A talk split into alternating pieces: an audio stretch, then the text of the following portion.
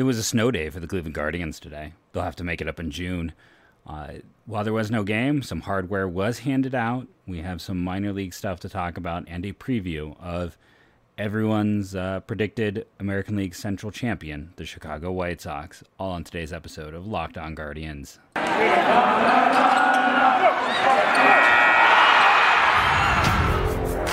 You are Locked On Guardians, your daily podcast on the Cleveland Guardians, part of the Locked On Podcast Network, your team every day.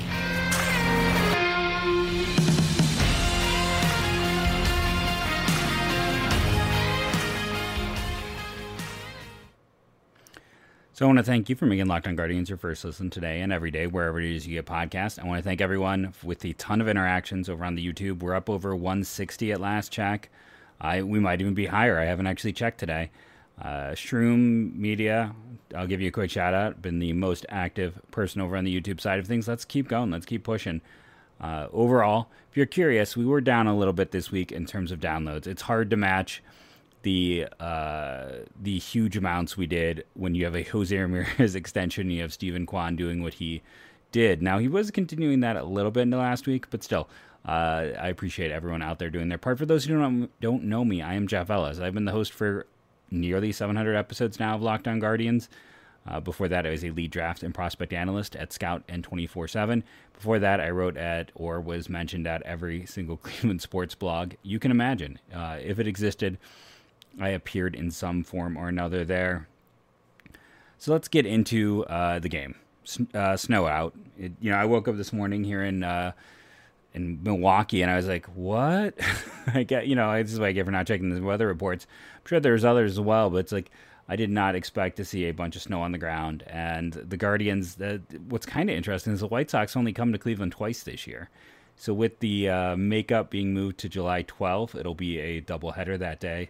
The White Sox and Guardians will play 3 now instead of 4, and they'll do that makeup in July.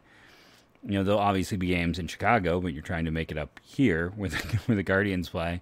So, yeah, it was a split doubleheader is coming up. In terms of the pitching, they just pushed everybody down. It was like an off day. For the Guardians, it's Bieber, McKenzie, and Plesac for the rest of this rotation. So I assume then we would see, a Friday matchup with Quantrill. So that was, it's interesting to see. It's a little bit disappointing. You kind of, even with baseball having been bad the past few days, you still look forward to baseball. So not having it was a bit of a bummer. Let's still get into the hardware. Let's talk about fun. We talked about on yesterday's show that there were only 2 players who had a WAR over 1, according to Fangraphs, and they were Owen Miller and Jose Ramirez. And Jose Ramirez, Owen Miller technically was the better hitter, but Ramirez is the more complete player because Miller's defensive metrics were all pretty awful. So Jose Ramirez was rewarded, unsurprisingly, when you're doing that with the Player of the Week. And can I again give a massive shout out to the Cleveland Guardians? I love the Art Deco look. I love the new pictures for their tweeting. I know. Okay, I had a bit of an issue this week where people got mad at me with the name change stuff. And I'm going to reiterate on the show, I understand the name change is hard. I understand that a lot of people have a lot of history and connections. I understand it is a multifaceted discussion. I just get really annoyed when someone makes the comment, how come Browns aren't racist? I'm just like, oh, wow, that's a statement. Like, if you're going to make that statement, I'm just going to back away. In this case, with the Guardians, going from the Indians to the Guardians, I will say the name. There's multiple levels. I've been always pro name change, but I also understand people who are hurt by this because nobody likes change, especially something that's been beloved your whole life. Who you might have a connect, I've talked about. I have a Cleveland Guardians ornament that sits in my Christmas stuff. We're a big Christmas family here, and I can't do anything with it. It's from my grandma, so it just kind of sits there. It's got Chief Wahoo on it. I can't hang it, but I can't throw it away. And I feel like that kind of really illustrates the point. There is just part of, for a lot of people, it's their youth. It is fond memories of people who aren't with you anymore. There's a lot of things like that. And, I think I mean, it's the craziness of, I remember going to the playoffs. Was it against New York before they had to knock off the Yankees, before they knocked off the Blue Jays, before they went to the World Series? And just being like, I went to one game in each. No, I didn't go in the Toronto game. I couldn't get tickets. But I just remember going to one of those playoff games. It was my first ever playoff game because I wasn't going to pay outrageous fees when I lived in New York City when playoffs occurred last. Though I was in New York City for the 2007. That would have been an interesting experience. But I digress here.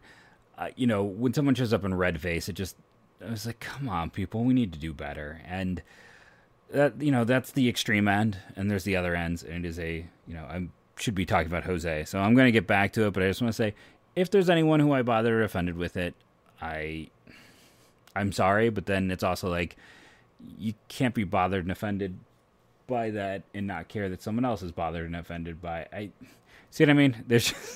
I'm just going to, you know, dig myself a hole if I keep going. So, again, I totally understand why some people don't have the view I have it, and I understand why it is something that it's really hard to let go of. But that being said, I still think all the new Art Deco look is incredibly awesome looking, and I love it. Speaking of things we love, you know, Jose Ramirez, contract extension, 1,000th career hit. His RBIs and his base hits lead all players in in baseball at the point in time that he was given this award. The National League winner, Seiya Suzuki, who, if you listen to this podcast, you know, was the player I knew it was incredibly unlikely, but, you know, that was the player that, you know, I kind of wanted them to go out and get. Like, if there was one player that I wanted the Guardians to add in free agency, and if you listen to this podcast, you know this is the truth. This isn't me just jumping on a hot player or talking about this player because he's playing well. He was someone I was like, okay, the outlying stats here seem to show someone who is likely going to translate well. And there were so many positive things. And unfortunately, he went to the White Sox. Or not White Sox, the Cubs. Wrong Chicago team. And he's played super well. I would love to have had him in Cleveland, but that just hasn't happened. Instead, we have Jose Ramirez, who is the American League Player of the Week. Well earned in terms of that. He has done everything one could hope for in the early going. And again, he was one of the two players who was already in, 9 games worth a win this year. So that is just fantastic. So we finally got an official. I was going to look at stuff. So the official reason Yu Chen Chang went on the IL was COVID. That's interesting. Good on the Guardians and their approach to COVID that no one else had to go on the COVID-19 illness list. We saw, when he was put on the illness list, it was not announced why. So now we know why that occurred because, you know, it's the thing where Connor Pilkington gets sent down on the 14th. We didn't really talk about it. He made his Major League debut over the weekend, so congrats to him.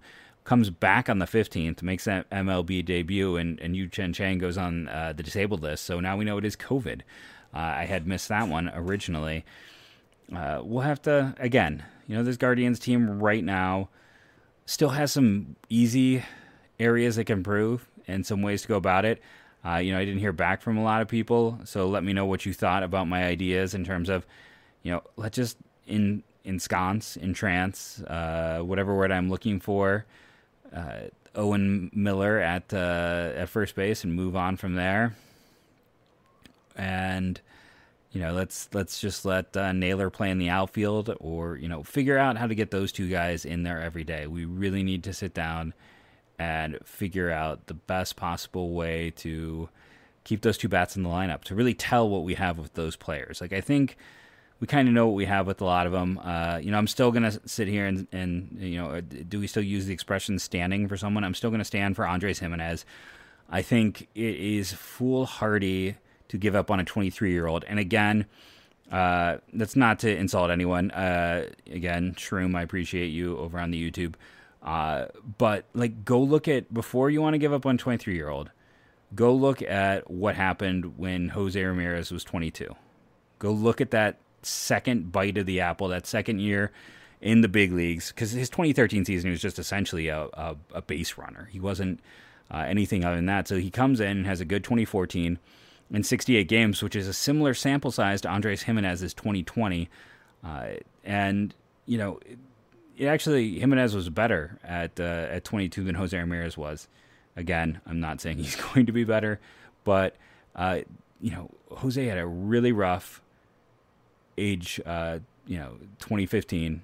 It gets sent down, comes back and plays well, and then explodes in 2016, and, you know, he's just a different player. So this would be the year where Giménez would have that Jose Ramirez-like step. So I'm believing in him, and, you know, I will state that he is actually playing better than Amed Rosario, and he's the better defender, and he's got, like, twice as much team control.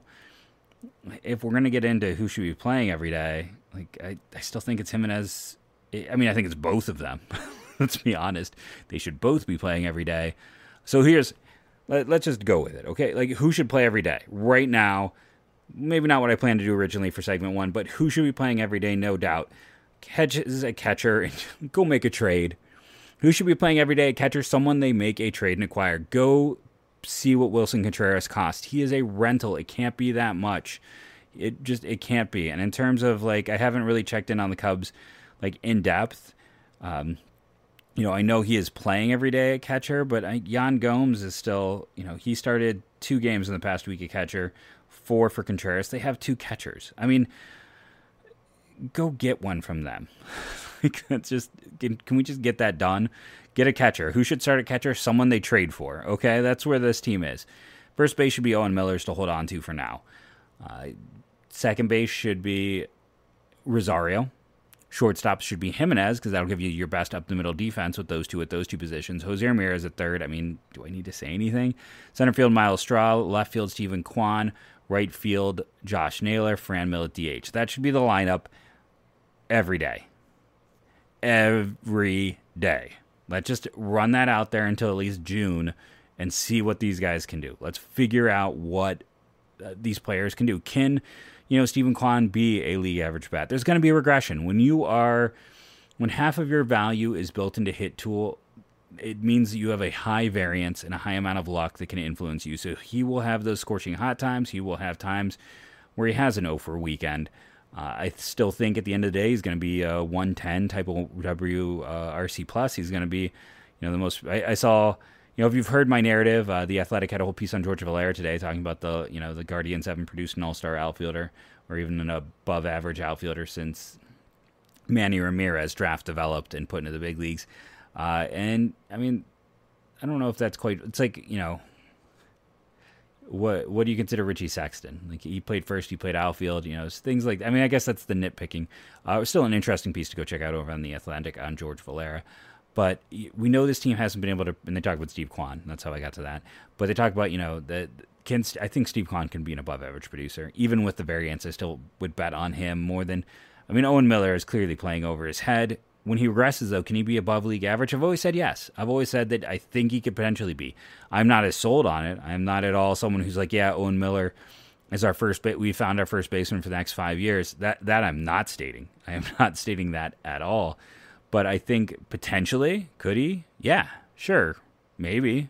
Let's see what he can do. Let's figure it out. Let's figure out, you know, Naylor. Because let's be honest, like at the end of this year, if he doesn't post, you know, an above-average offensive season with him getting, I think he would be arbitration eligible. Then you have to start making that hard, especially with the way this 40-man situation is set up. You have to start making those hard decisions and cutting bait with guys. But yeah, it's that is the lineup. Let me know what you think. Hit me up on Twitter at JeffMLBDraft. Right or wrong, do you think, in my lineup of choice? And we'll take a quick break. We're going to come back and preview this series that is upcoming against the Chicago White Sox. And our sponsor today is Bet Online. You know them. You love them. I wish I had put some money there on Steven Kwan. BetOnline.net is your #1 source for all of your betting stats and sports info. First, find all the latest sports developments, league reviews, and news, including this year's basketball playoffs and the start of the Major League Baseball season. BetOnline is your continued source for all of your sports wagering information, from live betting to playoffs, esports, and more. Head to the website today or use your mobile device to learn more about the trends in action. BetOnline, where the game starts. We'll start getting into the daily ones where I will tell tell you if it is a good betting line. I've only given two guarantees, and so far I am 2 for 2 in those. So when the guarantee comes down the line, that is something you might want to check out and really listen to me over with our good friends at Bet Online. So let's get into the preview. Let's talk about these teams. Let's talk about your Cleveland Guardians against the dreaded Chicago White Sox, the favorites to win this division, but also one of the most beat-up teams in baseball. There's no other way around. I mean, this is a White Sox team. It's not the White Sox team you were expecting to see. And even amongst the players who are playing every day, Eloy Giménez missed a game last week due to injury, 2 for Josh Harrison. You got Andrew Vaughn at a DH, who's also got banged up with points. I mean, this is not...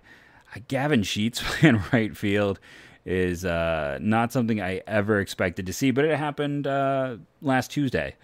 This is a team that has its core pieces, and they're playing fairly well. I've always been a big Jake Berger guy, dating back to his college days. I mean, they've got him up because they're just so beat up right now. This is a team... If you go and you look at their injured list, I can't say any name right. It is funny. Pronunciation drives people batty. And one of the podcasts I've been listening to my whole life is Stuff You Should Know, where they have the same pronunciation issues. And I kind of wonder, I'm like, if you get big enough, do people not care anymore? But pronunciation is probably the number one negative thing on our iTunes reviews. So something I'm working on. Yoan Moncada. Still said it wrong, I believe. Andy, let me know. He is strained oblique and out. Yerman Mercedes out. AJ Pollock out. Lance Lynn out. Lucas Giolito out. Jonathan Stever, who I like dating back to his, I believe, University of Indiana days, lat surgery. Ryan Burr, Garrett Crochet, Joe Kelly, all out. That's a lot. That's 3 members of their bullpen, 2 projected starters, their third baseman, and their newest acquired outfielder. That's a lot of players down and out for the Chicago White Sox. Let's get into it, though. Let's get into the big things. Let's go through position by position. Catcher, obvious advantage to the White Sox. Do we really need to go any more than that? Grandal, starting to feel his age, hasn't had the best start to the year, but he is still better than what the Guardians have. First base, Jose Abreu versus, let's see, who played the most games there last week. It's sometimes hard to, is it Miller? Yeah, it's Miller.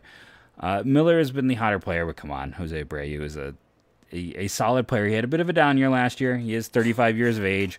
This is a situation where if Miller keeps playing well and Jose Abreu keeps on a normal aging curve, the next time these teams meet up, my answer could change here. Abreu is nearing the end of the line in Chicago. I can think back to when I was writing at Indians Baseball Insider, and I was like, man, I'd like the Guardians to sign him. And when he signed with the Cubs, it was like, that's a pretty cheap deal. I got that one right. I don't get all of them right, but that was one I can put positively on the ledger for that one. But at first base, yes, the Guardians have the hotter hand currently, better player, White Sox. Second base, Lueri Garcia, advantage Guardians with Giménez. I don't think that's, maybe it's close to a push, but that gives 1 there. Moving to shortstop, Tim Anderson versus Amed Rosario, advantage White Sox, giving them back the 2, and Josh Harrison versus Jose Ramirez. Okay, now it is a 1-point advantage.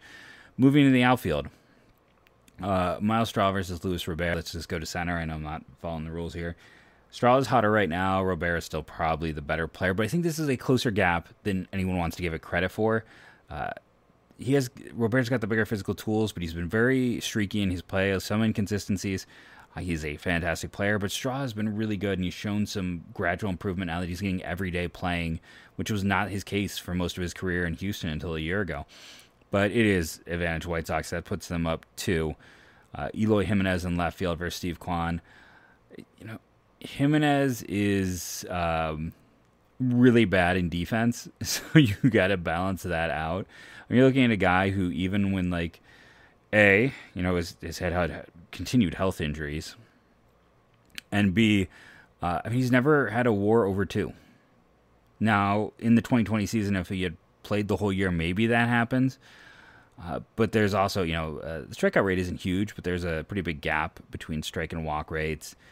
That first year, let's put it this way. I'm going to give the advantage to the White Sox to give them a 3-point lead, but this is another position that could flip. Now, I know I have White Sox fans listening who are going to call me insane, but like Giménez is a DH playing in the outfield, and that's an issue. And two, he's never quite lived up to the hype. He's been good. He has never been great. And he was kind of viewed as one of like the elite prospects in baseball. And again, I would gladly take him on the Guardians. He's a good player. But right now, he's got a 75 runs created plus. Last year, he was at a 101 after he came back from health. There's been health. There's been defense. I think even a White Sox fan would say they're probably disappointed at him for now. He's only 25. So there's plenty of time for him to turn into the star that, I mean, I thought he was going to be.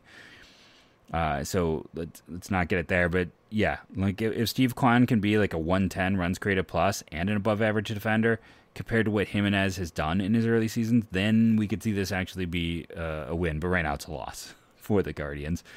All of that just to say, no, they still lose. So that gives a 3-point advantage moving to right field. We look at Josh Naylor versus Gavin Sheets. You know, Sheets has been, I liked him coming out of Wake. It was him and like Stuart Fairchild. I loved both of those players. Hasn't worked out. I was higher on Fairchild. One of those, maybe that has not worked out. He has played one game in right. They have him listed over here at Roster Resources. I would consider him more their DH and say Vaughn is more the right fielder or Adam Engel when you're getting into it. But, so Vaughn is another guy where maybe you want to consider this me not getting something right. Like I thought he was going to be a batting champ. I loved him as a hitter. I thought the gap. I thought him and Spencer Torkelson were very close in terms of grading, which is not the consensus view on him at all. But I've really liked Vaughn. If the White Sox trade him for Frankie Montas, it's basically the only way they can get Montas. I totally understand why Oakland would do it. And for the White Sox, you're playing him in the outfield. I don't think that's going to be a natural home for him. You got Gavin Sheets. Like I understand the logic of it, but still rather see if there's a way to trade something like Gavin Sheets and like every other prospect of note, like to get that deal done, than to trade Andrew Vaughn. I really believe in him. I think he's going to be a fantastic hitter. He's better than Josh Naylor. It's just, that's the truth of the matter. That gives the White Sox, take the whole outfield, that gives them a 4-point advantage. It's huge. I mean, it's a massive difference between these two teams. Current pitching, starting pitching for the White Sox is messy. Dylan Cease is a under-the-radar Cy Young candidate.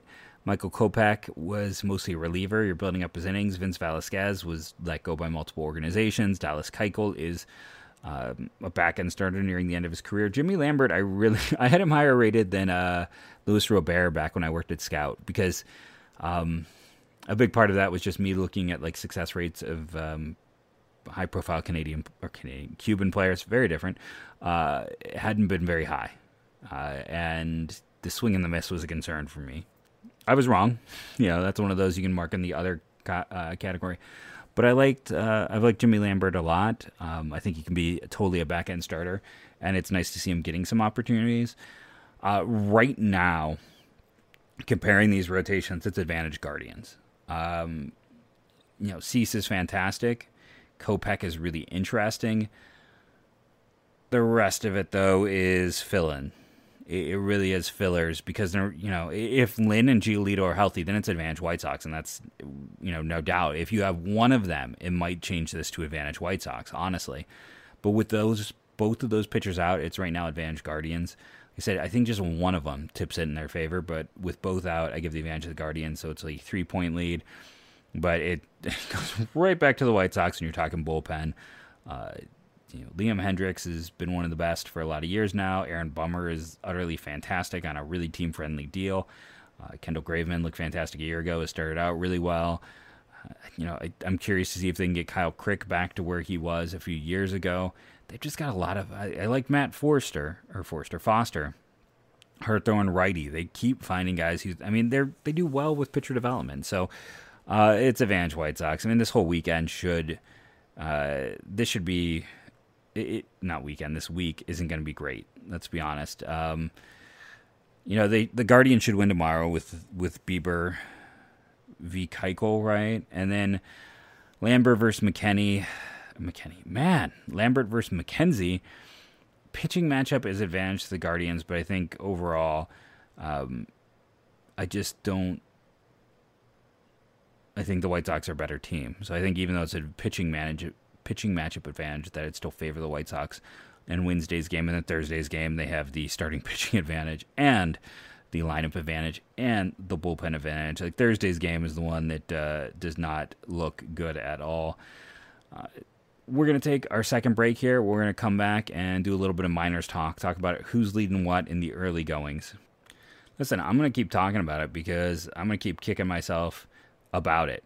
I cost myself $50 because I was lazy and didn't go to Rock Auto. I sat there on this very podcast and talked about, you know, you can change your own windshield wipers and your own filters. And I've gotten filters from Rock Auto. It's simple. I got lazy on the wipers. I went and got my oil changed. And, I get the wipers on because I don't have, you know, the whole thing came off. I was essentially just a bare wiper blade. It was doing me no good. And the Rock Auto price versus what I paid cost me $50. That's a lot of money. Don't be an idiot like me. Go to rockauto.com to save time and money. It comes right to your door, too. So it just ships right to you. And again, you don't have to be a do-it-yourselfer. There's a lot of parts on your car, like those wipers, like those filters, that you're going to pay a ridiculous amount if you let someone else do it, like I foolishly did. That's exactly when you want to go to Rock Auto. You know, those more complex pieces, you and I, we may not be the ones for that if you're like me, but that simpler stuff. And there's always rebates and deals going on at Rock Auto. Make sure, though, when you go to rockauto.com, there's a little how'd you hear about us box. You're going to type Locked On Guardians, Locked On MLB, some form of Locked On to let them know, hey, we sent you there. Remember, that is rockauto.com to save you money. Don't be an idiot like me. And make sure to let them know that the Locked On Network sent you. So let's talk about some stat leaders in the early going. Now, again, we say small sample size, take it with a grain of salt. You know, there's a lot of players performing players to check out and the like. But I think it's kind of fun to look at the early stat leaders. So let's see. I want to make sure that I have the whole minor league stat number system. I just don't want to talk about only, you know, one or two performers. I had it here. Let me pause to make sure that I don't waste your time. Okay, I'm back. I didn't want to waste time going through all of it. So currently leading the minors in average, Will Brennan in Akron. You want a helium outfield candidate. You want maybe the next guy who's going to go out there and potentially be the next guy up for this outfield. You know, if Josh Naylor doesn't work out in the corner spot, you know, who could be the next? You know, if George Valera ends up DHing, because let's be honest, Valera should take over the other one. But like, even let's say Steven Kwan can capture lightning in a bottle and he's more of a backup. Now, I think he can, but let's say it happens. Will Brennan's that helium guy to consider. He's interesting. Went to Kansas State. It's a program that puts guys out there every year, even though it's not like a top program. And when they drafted him, they actually drafted him as a two-way guy. And I talked about it at the time, I'm like, well, he's going to be potentially a backup outfielder. And he could also be like a loogie type out of your bullpen. And then COVID happened, and they kind of abandoned that. But he was announced as a two-way player when he was drafted.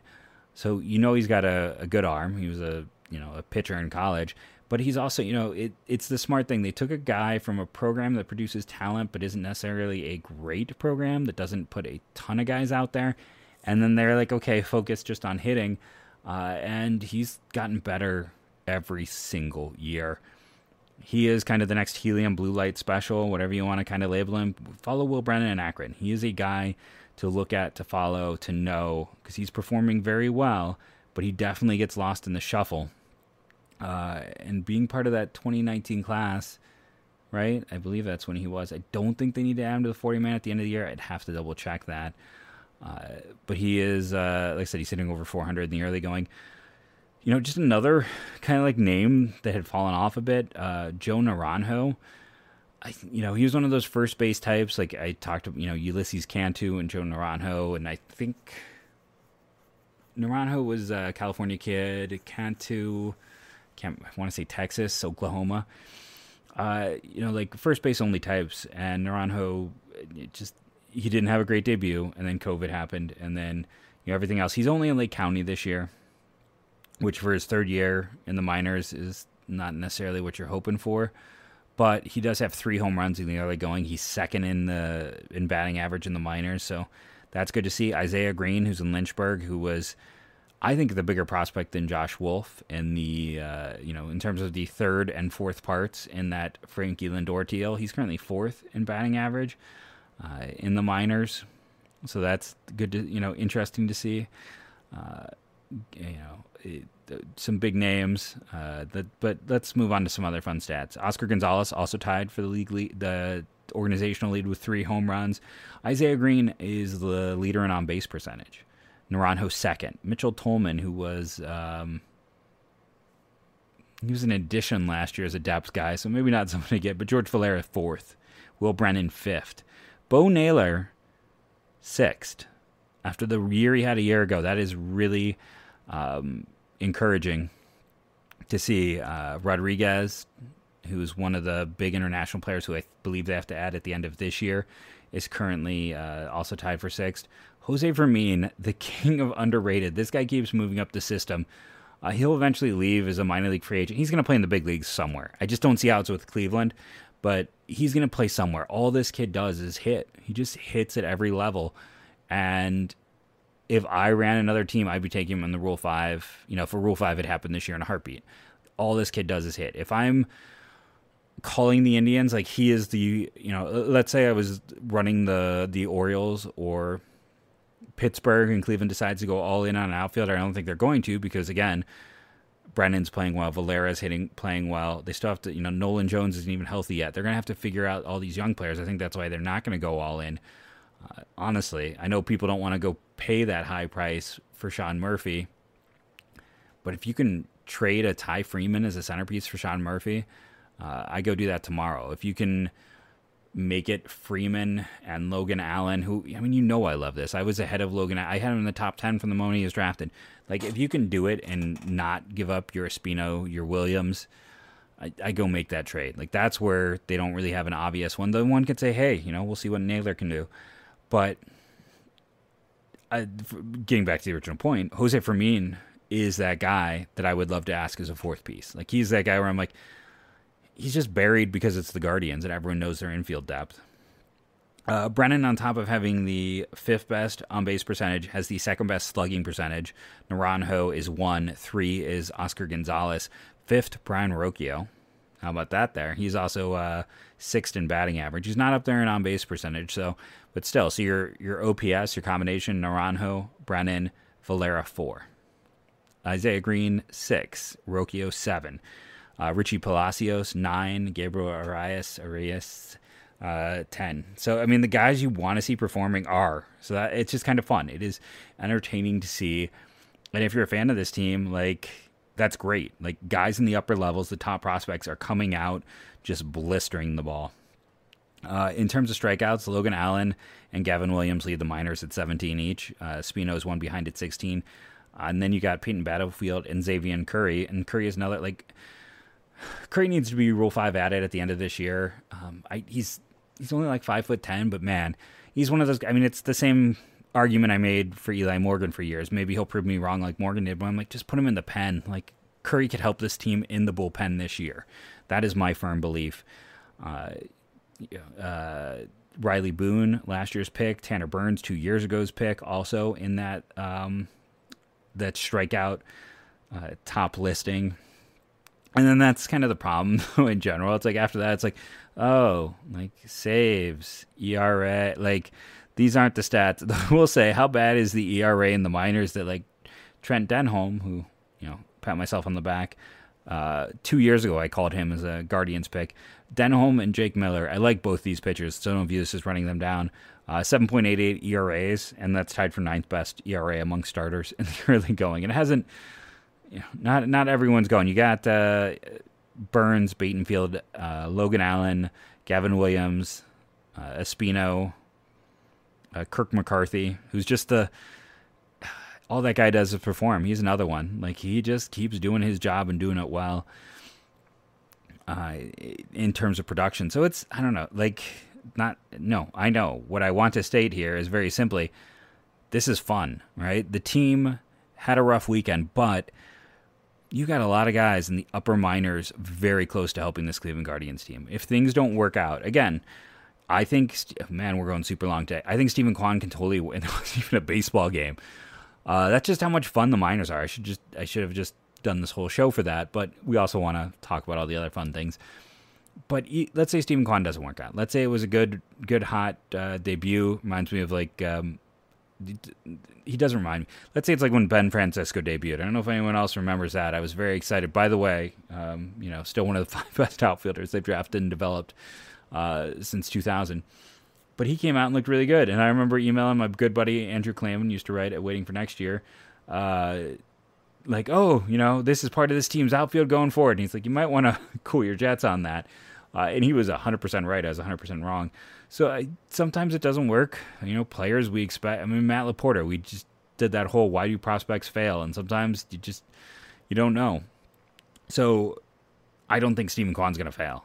Like, don't take that as the takeaway. The point is, though, if it doesn't work, right, or if a Valera or a Jones is the next can't miss kid who misses. Now, again, I don't think that's the case for either of them. Valera in particular is the number one prospect in the system to me. But if it happens, they have the depth in players where it's nice that it's like, okay, there's still a Will Brennan to consider. There's still the million shortstops coming up, like a Jose Fermin who just completely gets forgotten. It's nice. The depth is just, it's also why play the lineup I talked about in segment 1, right? Play that lineup every day. Figure out, is Naylor a keeper or not? Is Owen Miller a keeper or not? And make, if they're not, if they are, great. You've got just depth for days. If they're not, start playing these other guys. We need to see who is going to be the ones, and we can't afford to pull a Jake Bowers and drag it out over 3 years. Give guys opportunities, see what they have. Yu Chen Chang is suffering from the same situation as Bowers. I go back to that COVID year where it's like, just should have played the line out there and then let him go. Giving yourself a full year of Bobby Bradley. At the end of that year, you could have been like, okay, we'll start this year and then see. Let Chang play in that COVID year. I mean, they were running out has-beens and never-were's at points. So it is nice to see them actually running out the young players this year, and hopefully that will continue. On today's super long episode of Locked On Guardians. I want to thank everyone again for being part of the Locked On Guardians team. Remember to rate and review, download daily. It helps. I want to thank you for making Locked On Guardians your first listen today and every day, wherever it is you get podcasts. Go check out our friend Lindsay over at Locked On Prospects, or our other good buddy Sully over at Locked On MLB. And as I end every show now, even the super long ones, go Guardians, go.